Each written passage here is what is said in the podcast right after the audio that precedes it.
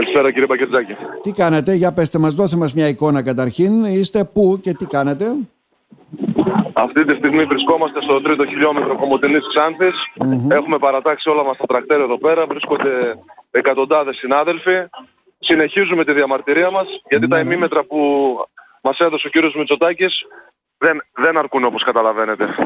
Ναι, τε- Δεν είχαμε πιστικές απαντήσεις.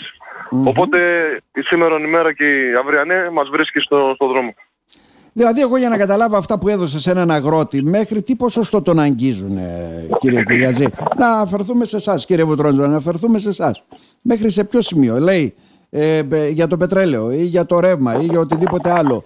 Τι ποσά είναι αυτά, ελάχιστα έτσι δεν είναι; Μέχρι το 2015 η επιστροφή φόρου κατανάλωσης ήταν 160 εκατομμύρια περίπου, 170. Τώρα είναι 80. Καταλαβαίνετε ότι είναι Άρα- ούτε τα μισά. Εμείς αυτό που ζητάμε είναι να επιστρέψουν τουλάχιστον στα επίπεδα του 2015, από τότε που σταμάτησε να δίνεται η επιστροφή, και να θεσμοθετηθεί για να είναι ε, μόνιμο. Και όχι κάθε χρόνο να είναι στο χέρι του εκάστοτε υπουργού ή του πρωθυπουργού αν θα μας το δώσει ή όχι. Μμμ.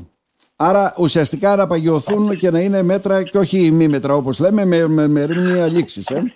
Να μην είναι farmer pass, να είναι αγροτικό ρεύμα. Μάλιστα. Άρα ε, δεν πήραμε κάτι σε αυτό που λέγαμε στον πυρήνα ουσιαστικά των ετοιμάτων μας.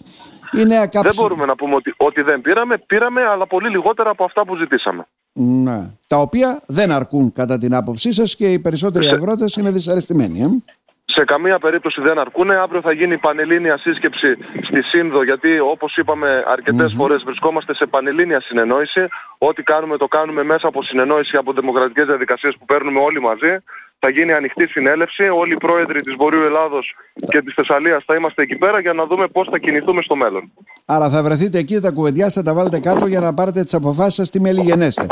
Και στο διάστημα Έτσι αυτό θα ακριβώς. είναι παρατεταγμένα τα τρακτέρα από ό,τι αντιλαμβάνομαι στους, ε, στα μπλόκα και στους κόμβους. Υπάρχει ο σχεδιασμός να πάμε σε πιο δραστικές κινητοποιήσεις; Ε, νομίζω πως ναι, θα αποφασιστεί όμως σίγουρα αύριο. Δεν μπορώ ούτε να ανακοινώσω ούτε να προβλέψω κάτι.